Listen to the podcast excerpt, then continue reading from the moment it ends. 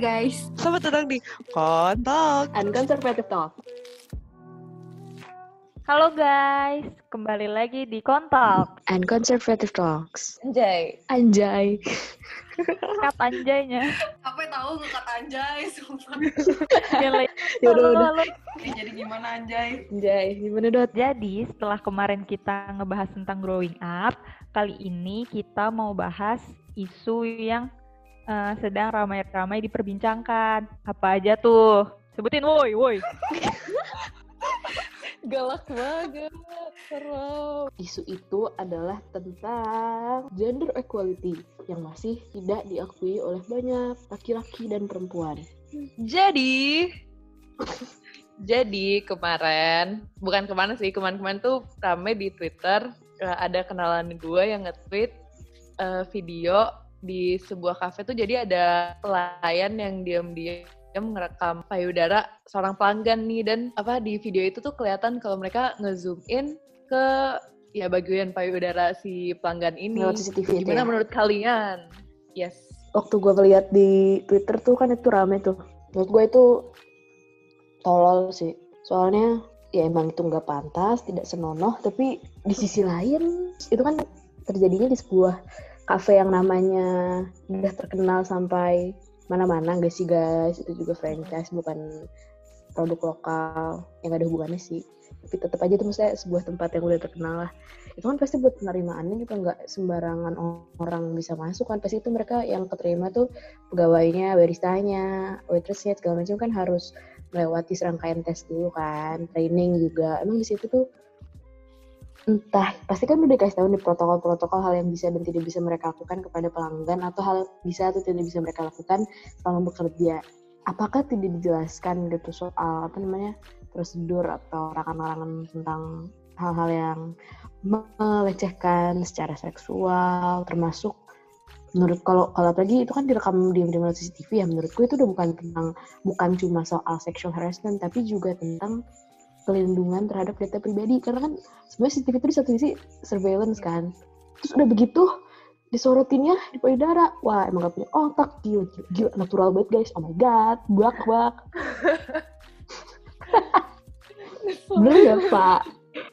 Iya sih, aduh, eh, kayak tadi lo bilang kan Sel, apa kalau nama kafe itu tuh udah besar dan emang terkenal gitu sama banyak orang. Dan eh, gue jadi mikir juga sih apa kayak kafe-kafe lain atau bahkan ya tempat apa pun lah melakukan hal yang sama kayak gini juga gitu. iya Karena ini kayak baru ya itu tempat juga ya. nggak acceptable gitu. Oh, Emang lo gimana deh Dot? Kayak lo ngeliat video itu lo ngerasa gimana coba? Kayak apalagi kayak oh oke ini typical Tuesday terus lo yang kayak lah. biasa Maksudnya Ya. itu kurang ajar. Oh. Cuman kayak dua kata doang. Kalau menurut gue di videonya itu kan direkam ya. Sebenarnya tanpa direkam aja itu tuh udah sesuatu hal yang salah. Ini kayak lu ngelakuin hal salah terus lu rekam. Kayak lu malah nyebarin kebodohan lu sendiri gitu loh ke orang lain. Iya benar, kayak orang biasanya bego ditutup-tutupin, ini malah disebar gak sih? Gila? makin bego jatuh Iya anjir. Itu bego absolut tau gak sih lu yang gak ada obatnya? Gue jahat banget ya, gak apa-apa gue akan selalu jahat pada orang-orang jahat. Oh, bagus anjay gimana Dot? Oh, Lanjut iya. Dot. pas gue waktu tadi gue sempet baca yang dihukum cuman yang ngerekam doang Oh iya. Padahal, Iya. ya? ada dua orang kan yang eh, yang lihat di CCTV sama yang ngerekam. Nah jadi tersangka tuh gue nggak tahu emang baru satu yang dijadiin tersangka tapi baru yang ngerekam doang. Dasar apa? Kayak dia yang ngerekam terus dia yang nyebarin ke sosial media gitu loh. Terus sampai bikin viral. Lah, tapi kan yang di highlight di situ kan justru eh, si sexual assault itu Ini masuknya ini gak sih UU apa sih yang apa namanya? pornografi apa-apa. Enggak bukan kan? bukan yang IT itu loh. ITE. Tapi kayaknya kalau untuk isu yang apa tadi Pornografi. yang pelecehan seksual Pelecehan seksual. Kayaknya nggak masuk deh. Iya, kalau misalnya masuk harusnya kan dua-duanya. Harusnya kan justru masuknya pornografi gak sih? Soalnya kan itu yang bermasalah nyebarin searching apa ya? suatu nyebarin suatu video asusila eh ya video atau gambar asusila tanpa eh enggak deng uh pornografis cuma bisa Tuh. berlaku di media massa deh guys. Itu bisa nggak guys gak ngomong undang-undang guys? Eh beneran nanya tuh undang-undang tentang informasi dan transaksi elektronik bukan tentang pelecehan seksual. Tapi TE tuh undang-undang yang bermasalah gitu loh pasalnya karet semua misal lu bahasa pakai satu pasal nih terus tuh lu bakal apa ya eh, argumen lu ketika lu menggunakan pasal itu bisa dibantah pakai pasal-pasal lain ini gue mengutip perkataan salah satu manajer SafeNet Keren. Sel. ngomong-ngomong soal U guys dan sexual assault jadi kemarin itu eh, RUU PKS apa sih kayak pembahasannya tuh digagalkan. Alasannya karena itu terlalu rumit. tolong Pendapat kalian tentang hal itu tuh kayak gimana sih? nah bau-baunya dari tadi lu belum jawab Dana Coba enggak, enggak, enggak. Coba Hana eh, menurut lo sendiri yang masalah RUU PKS ini tuh gimana? Kayak dengan dibilangnya kayak sulit untuk dibahas, itu menurut lo gimana Han? kan gue paling gak berani kan kayak ngomong-ngomong soal kayak gini-ginian karena gue juga nggak dalam gitu loh ilmunya soal ini terus ya obviously gue mikir kayak sexual assault pasti eh, nggak bener lah itu bego. Cuman eh, gara-gara so eh, yang RUU PKS ini digagalkan untuk diresmikan gue jadi nyari-nyari kan. Gue tuh gak baca RUU PKS kemarin. Terus setelah gue baca RUU PKS sebenarnya ada beberapa hal yang eh, menurut gue rada-rada nggak masuk akal sih. Maksudnya eh, gue jadi agak-agak relief gitu loh itu ditunda. Tapi gue masih mendukung itu diperjuangkan nih ya kalau nggak salah gue nge-screenshot. Di RUU PKS itu di pasal 1 undang-undang pokoknya ayat satu lah dia bilang kayak kekerasan ada seksual kekerasan. adalah bla bla bla bla bla bla. Terus eh, salah satu definisinya itu karena ketimpangan relasi kuasa dan atau relasi gender. Berarti tandanya ada ketimpangan relasi gender Hmm. gitulah dia bilang kayak gitu. Tapi di ayat kelima bunyinya kayak gini korban adalah setiap orang terutama perempuan gue agak agak ngerasa terganggu sama kata-kata terutama sih. Karena eh, kalau mengacu pada kayak keadaan-keadaan realitanya emang sih sebenarnya perempuan itu eh, tingkat sexual assault case-nya tuh lebih tinggi daripada laki-laki. Cuman hal-hal kayak gini nih yang kayak receh-receh kayak gini tuh yang mendukung laki-laki tuh nggak mikir kalau sebenarnya sexual assault itu diperjuangkan sama perempuan bukan untuk perempuan doang tapi untuk laki-laki juga. Kayak instead of lo Betul. mikir kayak perempuan ngapain sih perempuan ngomongin soal kekerasan seksual bla bla bla. Kenapa nggak dia mikir oh iya ya kekerasan seksual tuh ada. Gue bisa jadi korban. Iya, iya, sebenarnya poin lu tuh benar apa poin lu yang tadi lu sebutin tuh benar. Cuman gue juga paham kenapa itu yang disebutin itu eh, ketimpangan relasi kuasa bla bla bla bla terus selanjutnya terutama perempuan. Karena realitanya emang kan emang yang banyak dilecehin itu emang perempuan. Dan tanpa menutup fakta kalau laki-laki juga bisa dilecehkan eh yang kebanyakan dilecehkan itu dan karena relasi kuasa itu adalah perempuan dan yang melecehkan itu laki-laki. Kalau laki-laki dia bisa aja dilecehkan karena dia eh, ada eh, ketimpangan relasi sama orang yang melecehkannya. Tapi kebanyakan kasus pelecehan seksual terhadap laki-laki itu nggak mencuat ke permukaan gara-gara ketidakmauan si korban itu sendiri buat ngaku karena mereka gengsi atau kalaupun mereka ngaku itu mereka malah balik disalahin kayak gue tadi baca di mana ya gue lupa. Misalnya laki nih ngaku eh tadi gue digrepe-grepe sama abang Gojek misalnya misalnya. Terus tuh temen-temen dia ketika diceritain itu tuh bukannya yang simpati, empati kayak gitu malah bilang kok lu malah sebel sih? Harusnya lu suka lah kan itu. Enak gitu sebenarnya. Tapi poin Hana benar. sumpah Kayak tapi mereka itu persis sama dia maksudnya kayak ya misalnya nih kayak pas tuh gue pernah dengar ada adalah kenalan gue juga. Eh dia di ya dia kayak di grepe gitu lah terus sama cewek malah. Dan kayak dia cerita ke temen-temennya terus persis banget kayak yang tadi Salma bilang. Kalau apa kayak anjir untung lo apa enak banget lu di gini sama cewek. Dapet lah cewek cantik gini, gini maksudnya kayak padahal itu dia ya di situ sebagai korban gitu. Dan dia emang nggak minta itu sama sekali. Sebenarnya emang bener apa menunjukkan kalau pelecehan seksual itu nggak mandang siapa apa di mana kenapa. Termasuk gendernya apa. Karena itu bisa nim- menimpa siapa aja. Kan kayak selama ini kan kita tuh suka ngomongin ini kan soal pakaian kayak katanya kalau cewek apa cewek dilecehin pasti yang disalahin bajunya minim lah apa. Tapi kan ternyata temuan fakta-faktanya justru yang lebih yang banyak dilecehkan itu ada perempuan-perempuan yang bajunya tertutup. Gue kemarin baru baca infografis pokoknya yang data tertingginya itu tuh cewek yang pakai celana jeans panjang atau rok panjang sama kaos yang paling banyak dilecehin. Selain nggak nggak eh, pelecehan seksual itu selain nggak melihat pakaiannya apa tapi juga nggak melihat itu siapa. Jadi laki-laki juga sangat bisa menjadi korban Ya. Tapi gue bingung deh sama argumen soal baju-baju itu.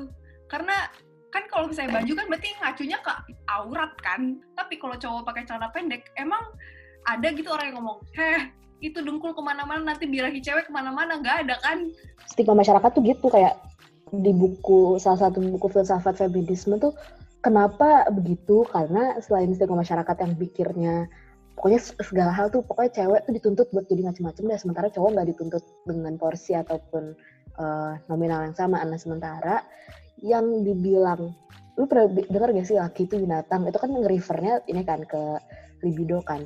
Itu tuh karena dari awal pemikirannya yang di, yang disebutin filsuf-filsuf tuh bahwa libido itu sifatnya maskulin. Dan sifat maskulin itu adanya di diri laki-laki.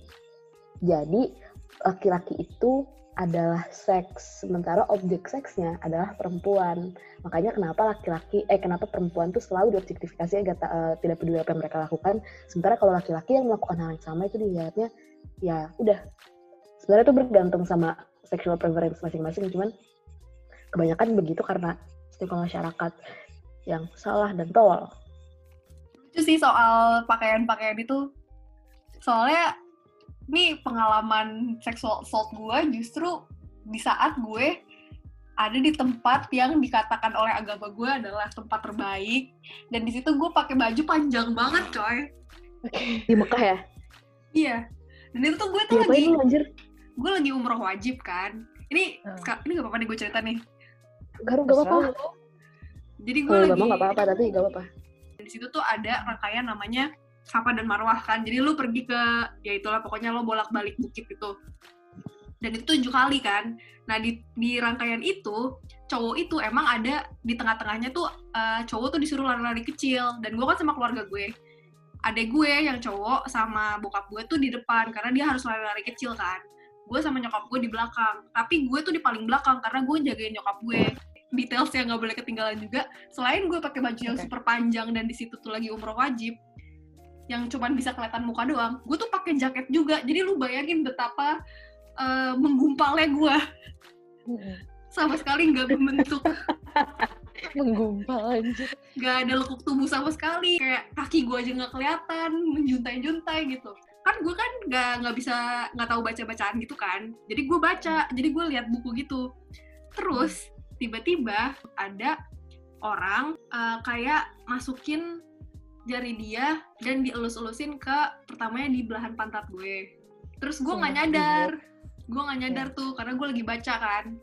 Terus mungkin karena uh, itu terjadi cukup lama, jadi dia mulai masukin uh, mendekat ke selangkangan gue. Nih maaf banget gue ngomong kayak gini ya terus dia masukin ke selangkangan gue dan di situ gue baru nyadar dan kalau misalnya dengar cerita-cerita orang yang di sexual assault terus dia bilang dia nge-freeze gue tuh kadang suka bingung kayak nge-freeze nge-freeze maksudnya kayak gimana sih? Gue nggak tahu rasanya. Dan itu di situ gue bener-bener ngerasain yang namanya nge-freeze itu tuh bener adanya. Itu bener adanya orang kalau lagi digituin tuh dia shock. Dan gue tuh nggak tahu harus ngapain gitu. Ini gue inget banget yang kalau ini ceritain ke pas itu anjir. Karena tadi ngomongin soal pakaian ini aja gue tuh udah pakai baju super duper ketutup. Cuma terus terus gimana Han? Oh itu setelah dia melakukan gua... itu dia cuma ngeliat gue ngeliatin gue doang. Kayak dia ngeliatin gue terus dia jalan agak jauhan. Hal pertama yang gue pikir adalah gue cuma berdoa semoga nyokap gue nggak digituin. Kayak God knows dia melakukan ini ke orang lain juga atau enggak gitu.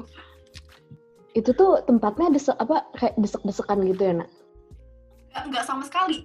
Karena di situ tuh ya luas gitu loh sel. Dan itu panjang kayak semua orang tuh jalan di situ. Hmm, gue sedih.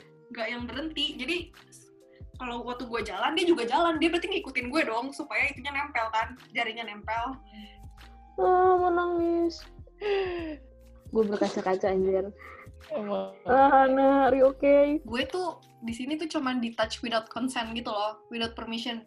Gue tuh nggak dipaksa apa-apa apalagi orang yang udah bilang no tapi dia masih dipaksa. Lu yeah. bayangin betapa traumanya dia. Itu kejadian Hana bener-bener ini sih.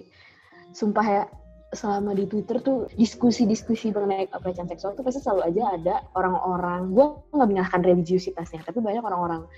Ya pokoknya dari kelompok agama tertentu yang ketika itu terjadi dia malah ngomongnya adalah itu salah perempuan karena dia pakai baju kebuka karena dia ke tempat umum dan karena dia ya intinya karena dua hal itu dan Hana adalah bukti kalau itu yeah. tuh emang bisa terjadi di mana aja dan kapan aja. Misalnya lu bisa Hana cerita, terus ada orang bilang kayak gitu, lu mau balas apa anjir? Hana tuh keluar buat ibadah.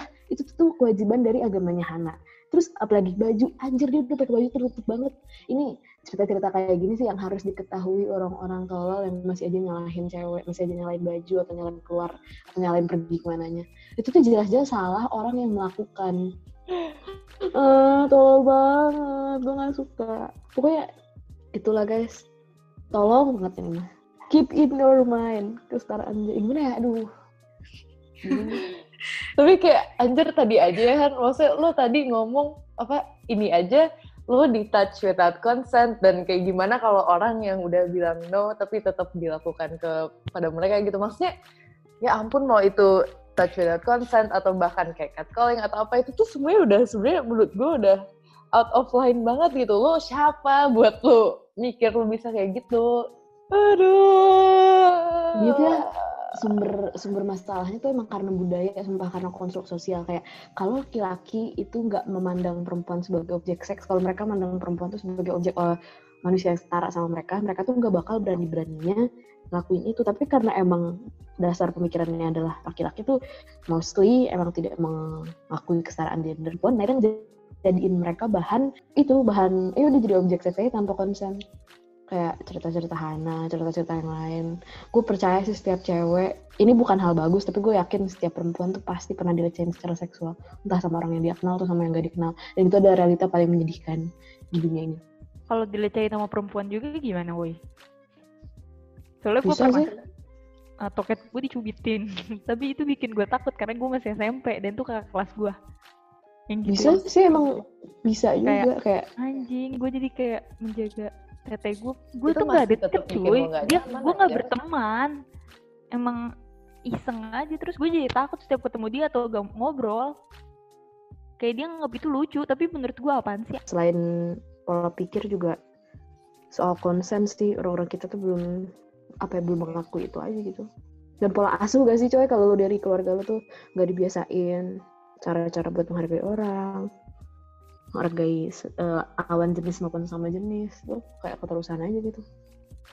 Berarti kalau mau ngomongin soal sexual assault dan mau ngebenerin hal itu stigma-stigma itu kira-kira apa sih yang pertama kali dibenerin kalau pemikiran orang polos tuh kan pasti mikirnya regulasi regulasi. Tapi gue punya pemikiran nih gue apa gue gue mendukung ya pengesahan RUU PKS ini menurut gue penting. Tapi lu tahu kan kita tuh negara hukum banyak banget undang-undangan diatur segala macam. Bahkan masalah-masalah selama ini kita alami di keseharian kayak soal kalau apa pembangunan rumah ibadah tiba-tiba digagalin gara-gara nggak setuju apalah protes-protes itu termasuk ke dalam salah satu hal yang diatur di dalam Pancasila kan tentang apa namanya kemanusiaan yang adil dan berada, persatuan, bla bla bla kayak gitu gitu.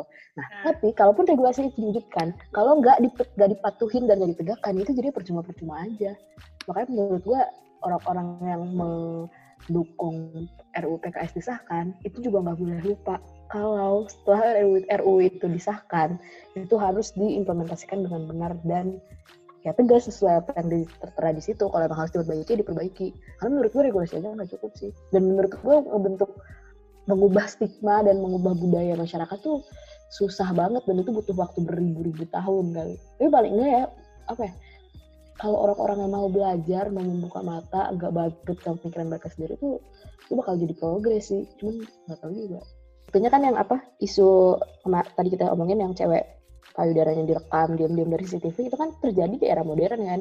Era yang katanya sudah serba digitalisasi modernisasi bla bla bla. Tapi kan itu nggak ternyata perkembangan zaman tuh nggak beriringan dengan penerimaan masyarakat terhadap kesetaraan gender kan. Buktinya orang-orang masih melecehkan perempuan. Dan ketika perempuan dilecehkan yang disalahin perempuannya. Wah dua bak bak. Tol. And we live in a man's world, baby. Emang. Ayo, ayo kita mainin dulu guys lagunya.